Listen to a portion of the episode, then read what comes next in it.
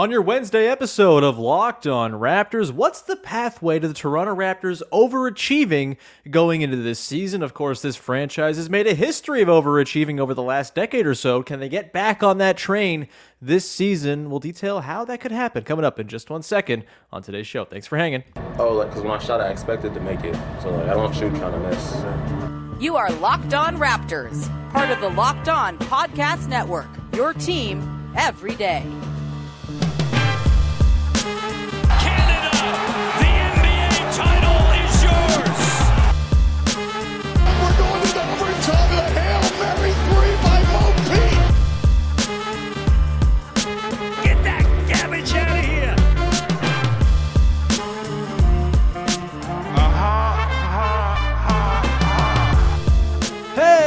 What's going on? And welcome to another episode of Locked On Raptors, part of the Locked On Podcast Network, your team every day. It is Wednesday, October the 4th, and I'm your host, Sean Woodley. I've been covering the Toronto Raptors now, going on 10 seasons for various platforms. You can find all my work over on the website, formerly known as Twitter, at Woodley Sean. You can follow me on Instagram, the show on Instagram, that is at Locked On Raptors. Don't follow me on Instagram. God, no. I'm blocking you if you're not a friend or a family member. Either way, Instagram, Locked On Raptors, the Discord server, link is in the description. Come hang out. We'd love to see you in there. It's free to join. A great little family of people we got. Over 200 sickos who love the Raptors and the podcast, apparently, hanging out in the same place, talking ball, talking Blue Jays, talking everything. Fantasy basketball season starting up. I think we're going to maybe have like multiple fantasy leagues with those people in the Discord. It's also the place to get your mailbag questions submitted if you have them for the show. So please be sure to join the Discord. We'd love to see you in there. Great little community we got building around the show. You can also follow, subscribe to, rate, and review for free on all your favorite podcast apps. As always, it's much appreciated when you go ahead and do that. All right, on today's show, we are going to take a little uh, inspiration from a piece yesterday in The Athletic by John Hollinger talking about the teams he's projecting to most overachieve compared to their like Vegas win total this coming season. And one of those teams was the Toronto Raptors, who right now have a 36.5 projected win total at uh, you know your standard sports books, our friends at FanDuel, etc. And you know that's a number that I think is pretty fair considering the loss of Fred Van VanVleet, considering this team was not especially good last season, considering the fit of the roster is a little bit clunky, and there's a whole lot of question marks when it comes to Pascal Siakam, OG Anunoby, Gary Trent Jr. Will there be trades at the deadline? Will this be a sell-off team? All that type of stuff. I think 36 and a half is about fair. For what it's worth, I also have them coming in over 36 and a half, but I don't know if I'm very bullish on them getting more than the 41 they had last year. And so for the purposes of this conversation, quote unquote overachieving, we'll we'll just say what's the pathway to them being a plus 500 team, which I, I, think would be kind of classified as a bit of an overachievement, especially when you consider where the Vegas lines are at right now. So on today's show, we'll dig into, you know, the ways in which that can happen, you know, how they can kind of trim the fat, cut out the excess from what they did on offense last season, get rid of the stuff that guys don't do very well, replace it with stuff that accentuates the strengths of the players on this team. We'll get into that. Also, we'll talk about the defense uh, at the end of the show as well. I think I'm just fascinated by this team's defense, honestly. I'm very bullish on it. We're actually going to talk tomorrow with Samson Folk of Raptors Republic about the Raptors defense and how they can go about becoming an elite unit. But off the top, I, I think we should probably just, you know, kind of circle back to the John Hollinger thing, you know, detail the reasons why he thinks the Raptors are kind of projected to be underachievers. And I think just kind of lean into the main argument for why overachievement's possible for this team.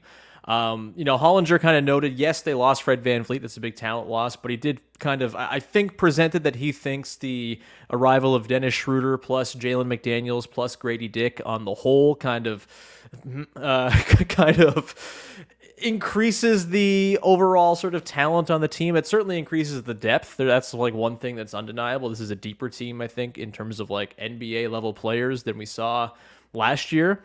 But I still think Hollinger's piece a little bit uh, kind of underplays the lot the loss of the pull up shooting of Fred VanVleet, of just like the three point volume of Fred VanVleet. And I think asking Grady Dick or Dennis Schroeder or Jalen McDaniels, while they all have some shooting upside, maybe not so much Schroeder, but definitely Grady and Jalen, you know, I think it's maybe kind of underplaying the value of having a lead ball handler who can, in fact, make defenses think when he comes around the top of a pick and roll and make them worry about the pull up three. They don't have that threat right now. And I think from there, for a team that figures to want to run a lot of pick and roll, as Darko Rajakovic has talked about, I think that still is a limiting factor to the overall quality of what this team might be able to do. But that said, uh, you know, I, I, think the the points laid out by Hollinger are pretty decent, and I think the talent argument that he kind of alludes to, and that I think I'm just going to kind of dive into now, is really it, right? Ultimately, the argument for this team being able to overachieve this season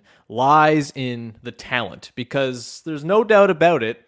There is talent on this basketball team. Pascal Siakam is a two-time All-NBA player who just averaged 24, 8 and 6 on above league average efficiency and is just a really really excellent basketball player. That dude at any given time is one of the top 25 players alive. Any given season, he can be considered one of the top 15. He's done it twice already, and I think you know, a lot of teams looking around the NBA are like would be thrilled to have a starting point of Pascal Siakam on their roster. You also combine OG Anunoby, who we know is a world class defender. You know, defense is part of the game too. Defensive talent is talent, and OG is as talented as any defensive player in basketball, barring maybe one or two more traditional rim protector types who can kind of exert more of an impact on individual games just because that's how basketball tends to work. But OG is like a unicorn defender. He can capably guard one through five. He also was a pretty good offensive player when he's not being overburdened and overtasked and asked to do too much. You know, we'll see if, you know, they kind of ask him to do stuff that isn't really part of his wheelhouse this season. I would imagine he'll get some opportunity to do so within, you know, Darko Rajakovic's sort of one through four system. This is what he talked about on Media Day, saying that like one through four is going to be pretty interchangeable and everyone's going to get shots to create in that one through four range. That OG's part of that. And so he's going to get chances you know, if it's not too much of a of like the the pie of his of his possessions chart, I, I, think he still stands a chance of being a very efficient play finishing type player. You know, the three point shooting, the cutting, the the scoring around the rim. He's really good at all that, and so that's talent. Obviously, Scottie Barnes might have the most talent to burn of any of these guys, and you know it's a lot to ask, but where he can go, it is pretty off the charts ceiling wise as to what like a peak version of Scottie Barnes could look like. Again, I have my reservations about how well this roster is set up to actually allow that growth to happen in sort of a the, the way that you want it with the speed you want it.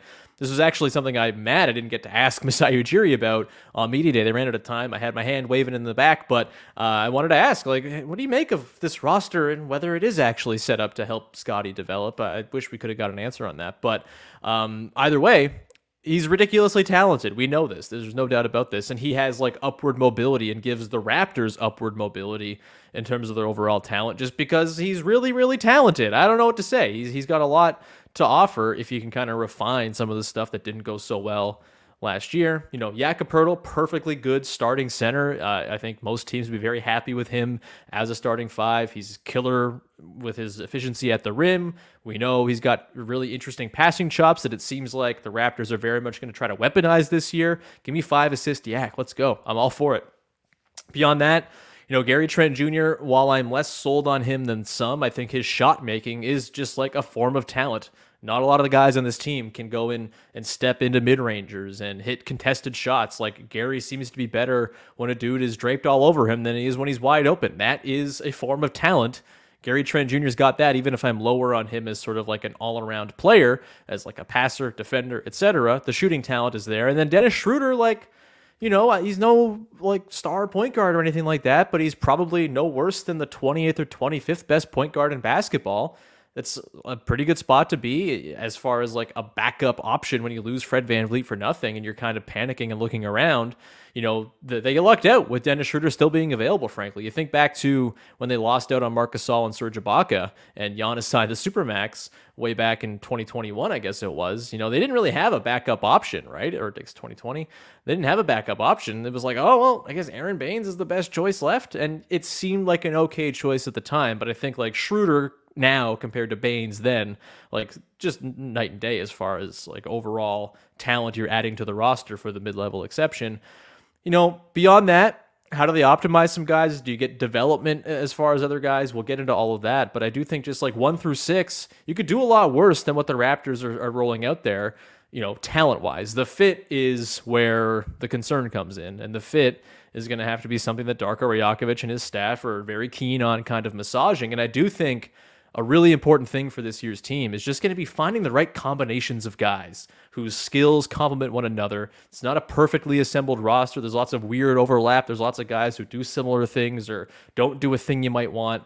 And I think finding the right combinations of players and using them and deploying them sort of very thoughtfully, I think is going to be a big part of this. And so we'll come back on the other side to dig into how they can overcome uh, the fit concerns with this team and sort of figure out some ways in which you can optimize each guy, kind of go through the strengths of each player that you hope to see kind of put to the forefront and some of the stuff these guys don't do very well that maybe we could see kind of excised from the night to night game plan. We'll get to that in just a second as we continue to look at how the Raptors can go about overachieving this coming season. Before we do that, however, got to tell you our friends over at Ibotta. It's football season. It means pizza, wings, maybe even some buffalo chicken dip, whatever you prefer at your tailgate.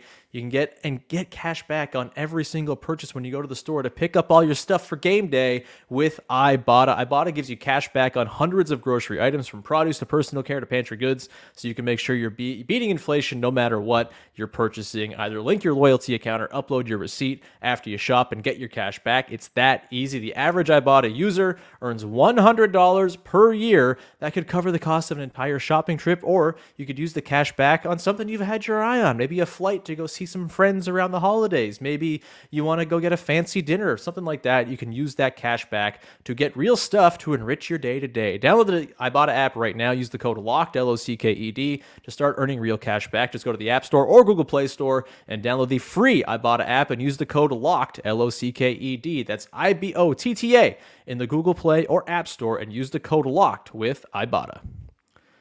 All right, continuing on here, continuing on. Uh, I've been talking a lot lately, doing the Blue Jays podcast as well, which you can go check out, by the way. And so I feel like I, have forgotten, my, like the words are just kind of lost all meaning. They're just sounds. I'm sorry if I sound weird or insane. Uh, I've been talking a lot. Anyway, you don't care about that. Let's get into how the Raptors can go about maximizing their talent, overcoming the sort of fit concerns that I think are very real, very fair to have about this team, right? I, I think, you know, again, the lack of a pull up shooting threat, the lack of a traditional ball handler, the lack of anyone who can at once dribble, pass, and shoot threes. That's a problem. Like, there's no doubt about it. When you're trying to build a team in 2023 in the NBA, that is kind of the first ingredient you want to have is shooting gravity from your ball handlers. That's just it opens up things for everybody else. Alas, the Raptors don't really have that right now. And so they're going to have to get creative in terms of how do they optimize the fit of the players on this roster to kind of make it more of a team that can be better than the sum of its parts, right? This was not the case with last year's team, right? There was just was there was like all these fit concerns, all this overlap and because Nick Nurse only had seven or eight guys he trusted, or you know, because he refused to go deeper into guys that he might have been able to trust, but just kind of didn't want to go there.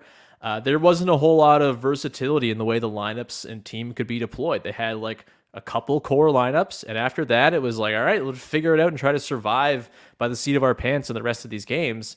And I just, I think, you know, as far as changes that are going to come in with Darko, I, I do think that just the approach that 10 guys in the rotation has kind of got to be the goal that he talked about on media day. That is really encouraging to me as far as the the prospect of this team overcoming its fit issues by getting creative and thoughtful with the way they deploy their players in ways that complement one another, right? And I think Darko Rajakovic has talked a lot in the public forums where he's spoken about his philosophies about wanting to have guys focus on the things that they're good at, wanting to have, you know, guys kind of lean into the things that they're really going to excel with. And I think that that stands to reason like any good coach, I think, is sort of trying to not have guys be bogged down by the things they can't do, rather profile the things they can do, then layer in stuff on top of that once those things are perfected. And I do think that seems like the sort of MO for this coaching staff, at least from the outside.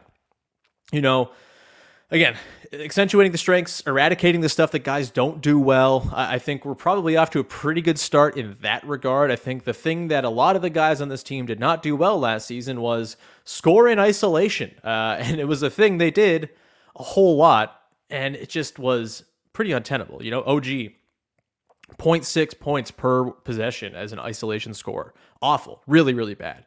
Scottie Barnes, 0.81 points per possession as an isolation score. Really, really bad. Pascal Siakam, the only guy who was even respectable essentially as an ISO scorer, just barely cleared 1.00 points per possession. Uh, you know, you want to not lean into stuff you're not very good at. And it felt like last year there was a lot of that ISO, a lot of that mismatch hunting, and just having guys kind of go to work without doing much in the way of setting others up. Or, you know, I think this got fixed a little bit after the deadline. I think Jakob Poeltl actually introduced a lot more movement and uh, sort of team play to the whole enterprise. And it was nice to see. Obviously, the results in the play in were ugly, but I do think the lead in to the play in and the lead up to the playoffs were at least interesting to watch and more exciting and just like more normal team basketball. And having Jakob from Jump Street, I think will certainly help in kind of getting that going this year. But I do think we're going to really see, um, you know, with the 0.5 thing, with the one through four, everyone kind of getting chances to create, with the hopeful sort of increase in off ball movement and creative cuts and stuff like that. Um, you know, the the the passing that they do have on hand, you know, especially in the front court, right? Pascal, Scottie, OG, or Pascal, Scottie Yak as a trio. It's rare you're going to find three guys at that size with the passing chops those three guys all have, and I think there are ways to weaponize that to overcome some of the and sort of avoid some of the play types that were really really grim for them last season. And look, it's not to say that there's not going to be growing pains and stuff that doesn't work out, right? And stuff that they try that guys aren't awesome at. This is not a season about optimizing everything. And I think the way Darko Rajakovic has talked about the long haul of an 82 game season is very refreshing to hear. And I think he's going to kind of build in a, a, bit of an expectation that, yeah, sometimes things are not going to be absolutely optimized for every single game to be won. But in the long haul, that can be a good thing. And like, so Scottie Barnes, for example, not a good pick and roll creator, not a good initiator as far as points per possession created for his team. It's just not. If you go read Samson Folks' excellent, excellent piece over at Raptors Republic, he dug into every single pick and roll Scottie Barnes has run or ran last year. It was not a pretty sight for the most part. Like really, really grim stuff. The numbers were not good. Some of the quotes in there from scouts about how teams are going to guard Scottie Barnes, pretty concerning if that's the player he is. Of course, it's talking about a player that existed months ago, maybe there's some change. Maybe there's been some refinement and some improvement.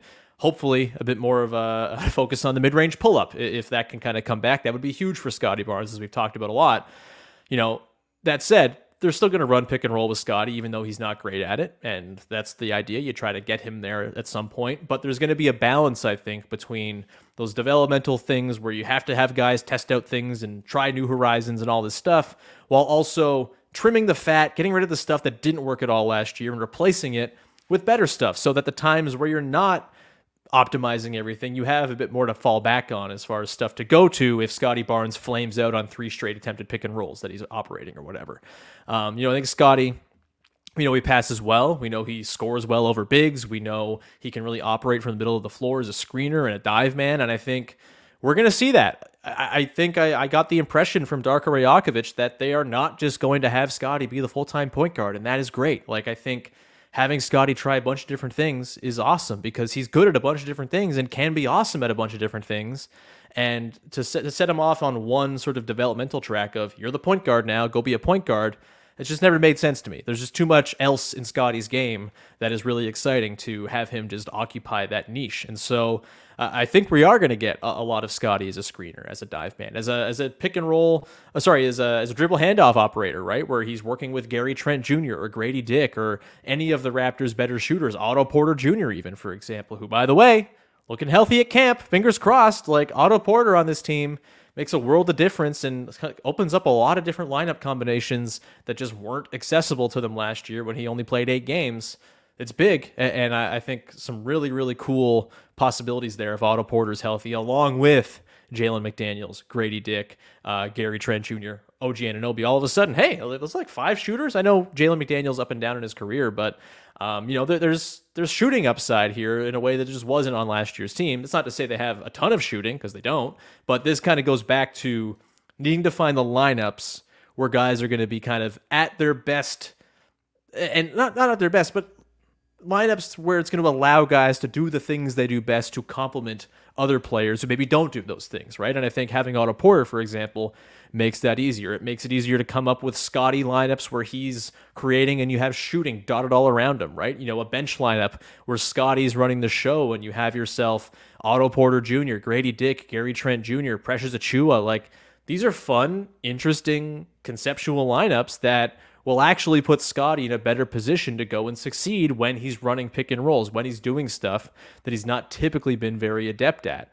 I'm also really encouraged that it doesn't sound like they're going to roll with, or they haven't committed to a starting five, or I guess more accurately, I'm encouraged they're not just telegraphing Dennis Schroeder as the starting point guard you know, as much as I have my reservations about Scottie being a point guard, I think you have to lean into it and just let him do it. And that's the best option for this team where it's at right now.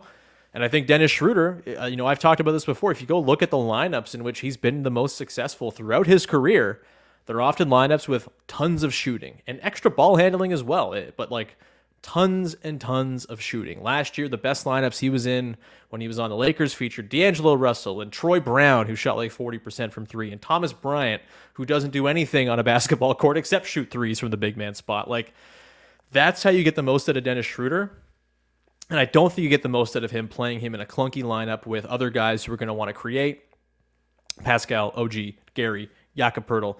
I don't think that's the best spot for him, but you roll him in second units and you have shooting around him. Maybe you have Scottie playing small ball five with Christian Koloko out, and all of a sudden there are some avenues there for Dennis Schroeder to kind of tap into his strengths and kind of be the best version of himself. I, I think as far as like combinations of players that excite me, I think anything with Scottie and Gary Trent Jr. I think Samson and Louis Zatzman were talking about this as Louis wrote about this recently. Like the just the combination of Gary and Scottie, the passing mixed with the shooting, mixed with the ability for Scottie to get downhill, like all that stuff is like that's good. That's good basketball. That's complementary skills, and I think those make sense on the floor together. It's why I think Gary needs to start next to Scottie Barnes. Frankly, like that's a duo we know works. Go use it from the start of games. Yes, the rest of the lineup might be cramped, yes, it might be tricky if Pascal Siakam's not hitting his threes or if teams are switching everything with Scottie Barnes and pick and rolls and, you know, they're daring him to go blow by big men or wings. You know, that could be problematic, right? Like we've seen that. That's not been a thing he's great at. Can he get by smaller players, right? He probably, you know, has got to work on that first step. I'm sure he has throughout the offseason, all that stuff. But, um, you know, because of the sort of cramped nature of that starting five, I think Gary's got to be in there. I think, you know, him over Dennis Schroeder is just like a no brainer to me, frankly. I'll be pretty surprised if Dennis Schroeder ends up starting just because I don't think it makes basketball sense. Um, but this is what I'm talking about, right? You put Scottie with OG and Gary Trent Jr. in a lot of lineups. Those guys have a history of succeeding together. You have Pascal Siakam playing with uh, maybe Dennis Schroeder in some second units, right? Maybe he's a small ball five a little bit. Maybe he's working the four. You run some pick and roll with those two guys, and you can kind of use their athleticism as a weapon. Like that's interesting to me. Like there's going to be combinations of players who really work. And, You know, there's some guys who will fit anywhere. Otto Porter Jr., for example, OG fits with anybody. Gary fits in pretty much every lineup. Um, you know, Yak fits if there's not too much sort of clunky shooting on the floor as just like a backbone for a lot of these lineups. I, I do think because of the 11, 12 deep bench this team has right now, with the varying skill sets they have. I mean, think about last year how unversatile this supposedly versatile team was. They had seven guys, eight guys, most of whom were shaped the exact same, played the exact same style. They had basically one trick in the offense, which was go ISO, go find mismatches and hunt them, or run a Yak Fred pick and roll and see what flows out of that. In the back, back part of the season, they're going to have more stuff to go to this year. And it will be clunky at times. Like, there's no way that a team with this much sort of question marks floating around about their shooting, this many question marks, is going to have smooth, beautiful offense at all times. It's going to be ugly at times. There's going to be growing pains as they get used to Darko's system. But I do think that the idea of accentuating the strengths and getting guys into you know spots and with lineup combinations and with um, you know just sort of players who complement them is going to be easier to do this year. It's going to open up versatility of lineups and it's going to op- open up ways in which the Raptors can win games in different ways, which all goes back to the idea of overachieving. Last year they did not have the the just they did not have enough on hand to go and win all these games despite throwing everything they could at all these games. You have to have more than one trick in the bag and I do think they will have that this year even if they lack some pretty significant important pieces. They have enough in terms of variation of skills and talent this year that I think they can kind of accentuate guys' strengths a little more effectively, which is great. Not to mention getting rid of the ISO stuff. Bye bye, ISO ball. No, no thanks. Bye bye. Not for me. I think that will go a long way too. We'll come back on the other side. Low, uh, close things out here with a quick look at the defense, which we'll dive into more detail on tomorrow with Samson Folk. But I do want to get into this defense really being the key. If this team is going to overachieve and win 41, 43, 45 games, the defense is going to be the thing that drives it. It's going to be the floor setter. We'll get into that and why that is in just a sec. But first, just a reminder, Locked On Blue Jays, who knows how much longer I'll be doing it. I'm going through the end of the playoffs, which could in theory be today if you're listening to this on Wednesday. But Locked On Blue Jays, go check it out. We get the game one recap. We'll have recaps of game two, hopefully game three, and hopefully all the rest of the playoffs as the Blue Jays advance from here. Uh, but if not, it was a blast either way. Go support Locked On Blue Jays by subscribing every podcast to myself and Mike DeStefano as we take you through the postseason run. All right, let's close this thing out with the defense. Uh, look, as much as I talked about the offense and the ways in which I think they'll be able to sort of be better than the sum of their parts offensively because of the varying skill sets and the added shooting that they didn't have last year. Uh, I think the defense is still going to be the thing that keeps this team going. I still expect the Raptors to be a bottom 10 half court offense team. And, you know, they'll probably game the margins a little bit when it comes to offensive rebounding.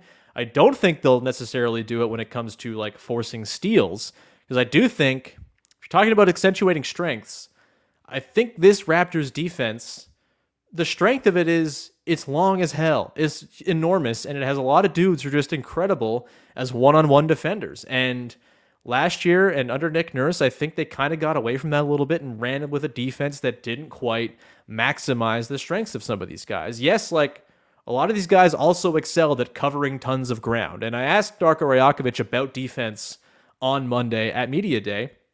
And he said, like, there's going to be lots of different stuff. Like, they're going to try a million things. They're going to have all sorts of pick and roll coverages. It's not going to be just one thing. And it's not to say that the Raptors just did one thing either. I think that's a little too reductive. It simplifies it too much. Like, they ran different types of coverages, of course, because every NBA team does but they were very married to the over aggression, to the extra help, to the sending to the ball and having to recover back. They wanted to have their cake and eat it too, really. It was like, all right, the ball comes to a guy, get the ball out of his hands, and then rush back and defend the shot. It's hard to do, though. It's hard to maintain that over the course of 48 minutes a night over an 82 game season. It's really taxing, and we saw it. Uh, and I think it's even more taxing when you're asking your players to play 35 plus minutes at night while also playing this manic style of defense.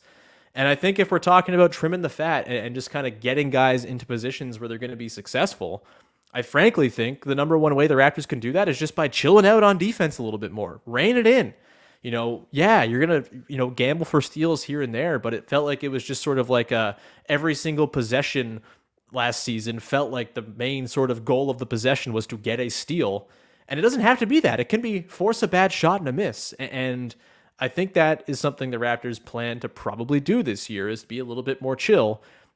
Obviously, aggression will, you know, there'll be times where it's called for and all that, but I feel pretty good about this defense just kind of letting their good defenders cook as individual defenders, right? I think Jakob Poeltl, we know, excellent rim protector. Uh, probably best it's like a drop big, but he's also very mobile. Like he's got some very fleet feet. He can get out there. He can kind of, you know, if in a pinch, switch onto a smaller player and at least make it work, make them work for it, and all that. I, I think, but uh, mostly you're probably going to see him play a drop. And I think the way Darko Rajakovic has talked, protecting the paint is going to be job number one. Avoiding those like easy drives to the rim, those uh, drives that then lead to wide open threes on kickouts. I think number one priority is have a wall around the paint and keep the paint touches to a minimum. And I think if you have Jakob Poeltl playing in a drop, I think if you have OG Anunoby harassing dudes on the ball, uh, I think Dennis Schroeder, for example, like great at fighting over screens and, and keeping guys honest and keeping guys in front of them. I think there's lots of ways for this team to just play pretty stay at home defense and be very good. And then, you know, the misses you force out of that, maybe you run off those a little more effectively. Maybe uh, that's kind of how they kickstart the transition game as opposed to, you know, forcing steals being the way they do it. you know, obviously forcing a steal, it's like the easiest way to get a bucket because you just walk the other way. But if you're forcing misses and running regularly off of it, and you're using the sort of everyone can grab and go thing to its you know its its best sort of capabilities, I think there's a lot you can do with a defense that just kind of hangs out and forces bad shots. And I do think they're going to try to eradicate corner threes, which boy oh boy, the Raptors sure love to give up corner threes to role players in the last couple of years under Nick Nurse. Uh, I think that's really exciting. And again, it all starts with not letting dudes get into the paint and a lot of that starts with just playing to the strengths of this defense, which will be on ball defense in a lot of cases. Of course, this requires a lot from Scottie Barnes, eh, getting better at that, especially if he's going to be chasing around lead ball handlers. That to me is like the biggest sort of thing that could unspool this defense is do they have a point of attack defender who can actually work in concert with Jakob Poeltl to keep players out of the out of the paint, right? I, I think Yak once guys get to the paint, he's going to be there as your back line line of defense, and that's what you want. I think Pascal Siakam, we know, can be an excellent low man, a really good help defender at the rim. Um, you know, he's really excellent there. But can you avoid those straight line drives? And I think when Dennis Schroeder's on the floor, they won't have an issue with that. He's really, really good as a point of attack defender. You know, obviously they can throw OG on a point guard and have great success with that. Uh, we've seen it. Ask Trae Young, ask any point guard who OG's kind of been asked to guard in a big situation. John Wall, all the way back to like his rookie season, he was really good and is really good at that stuff. He is one of the very few true one through five defenders in basketball and solves a lot of your problems, but they're going to have to have good point of attack defense. I think Gary Trent Jr. is another big one here, right? Like, it's my biggest concern about Gary, honestly, is can he hold up in a defense that isn't emboldening him to go be a steals wizard? And can he just be straight up and stay up in front of guys? All that said, you know, as much as I'm a little concerned about the Scottie and Gary of it all, I think the rest of the defensive talent on this team is incredibly good. I think, you know, Precious Achiuwa, we know, is like an excellent, excellent defensive player. If he's in there, he can chase point guards for you and really bother them with length. Ask Trae Young. Um, I feel like Trae Young has gotten the brunt of a lot of the Raptors' long wing defenders guarding point guards. Uh, it's super fun to watch. And I mean, Jalen McDaniels, he's pretty slender. He's he's lean. He can kind of fight through screens as well you know, keep keep with guys over the top, all of that. I think the defensive talent here is very real, and outside of Gradey Dick and probably Gary Trent Jr., I don't think there's a negative defender on this team. Even Scottie Barnes, you know, we'll have to see. I think he flirted back and forth last year between being an awful defender and a really exciting defender, and kind of came out as a net neutral in a lot of ways. Um, way more adept as like an off-ball rover type as opposed to a straight-on ball guy. But um, you would hope that a little bit more sort of attention to detail with the defense, a little more of a simplified scheme, and him just kind of trusting in his enormous length, trusting that he can harass guys and, and corral guys, trusting that he, he can be like he can go under screens and still have the length and the recovery time to get back in front of a guy and maybe even contest. Like I, I think there is a lot of defensive potential here for Scottie Barnes to tap into. And I think that, as much as his pick and roll playmaking is going to be essential for this team. And if this team can be a really good defensive team, and I think they have like the personnel, you know, we'll see about the schemes, but I think the personnel easily is like top five level in terms of just top through bottom good defensive players on the roster. You have OG, who's one of the very best, and a lot of guys who are very, very good there's no reason this team can't be at least a top 10 defense. And if they're close to a top five defense, that's going to give them such a high floor that overachievement, again, becomes part of the conversation just because it carries them to such a baseline level of competence. It makes so the, the bar for the offense to clear is not nearly as high again, offense is going to drive success more than defense in the modern NBA. But I, I, think with a really good defense, you set yourself up to be in pretty good shape. And if you can scrape just a little bit more out of the offense than maybe it seems like they can on the surface right now, then that's the recipe for overachievement. That's the recipe for 44, 45 wins in an Eastern Conference that, frankly, you know, with Miami not getting Lillard, with uh, the Hawks being the Hawks and very much a, a question mark, with the the Nets certainly bound for a drop back the Knicks, I think, are very good and pretty deep, and they'll probably be rock solid. But I do think like it's not crazy to squint and see if things really fall right. If they follow this path to overachievement that we've kind of laid out, this can be a team that flirts with a six seed in the Eastern Conference, which would be a great step forward and a really nice thing you can kind of hang your hat on. And something that probably changes your future outlook of what this team can be as Scottie Barnes continues to grow, as you sort of reshape the roster around what he is. You know, who knows what happens with Pascal and OG we'll save that for another day. I'm kind of done thinking about that stuff right now. I just want to talk hoop, and we'll do that. And we're did that today. And I think that's kind of a pretty good spot to leave this. Honestly, I I, I still probably think because there's going to be a big balance of development versus optimization of winning that will probably see less than 45 44 wins whatever it is like whatever overachievement achievement means to you that's kind of where i have that zone. 43 and up is probably overachievement to me um, but or 42 i don't know 43 probably but either way I think they still probably come in a little bit under that because I've kind of laid out a very idealistic and perfect situation kind of outcome here, but crazier things have happened. And the talent on this roster, to go back to the very beginning, is very much there. And as much as the fit is janky and weird right now, who knows what what some creative and interesting coaching and sort of the the dead cat bounce after Nick Nurse can do to help this team get to where it wants to go a little more effectively. That's going to do it for today. Thank you so much for tuning in. We'll be back again tomorrow to talk defense with Samson Folk. Looking forward to that. And uh, in the meantime, you can follow the show for free. Subscribe, rate, review, etc. on your favorite podcast. Excuse me, favorite podcast apps on YouTube. Never miss an episode by subscribing over there, setting those notifications to on. I have the hiccups now. This is not great. Uh, and so I'm going to close this thing out. But yeah, Discord, link is in the description. Would love to see you in there. Uh, come hang out, talk with the sickos, join the Fantasy League, which will be booting up very, very soon. And we will leave it there. Thank you so, so much for tuning in. Thanks for hanging. We'll talk to you again on Thursday with another episode of Lockdown Raptors. Bye bye.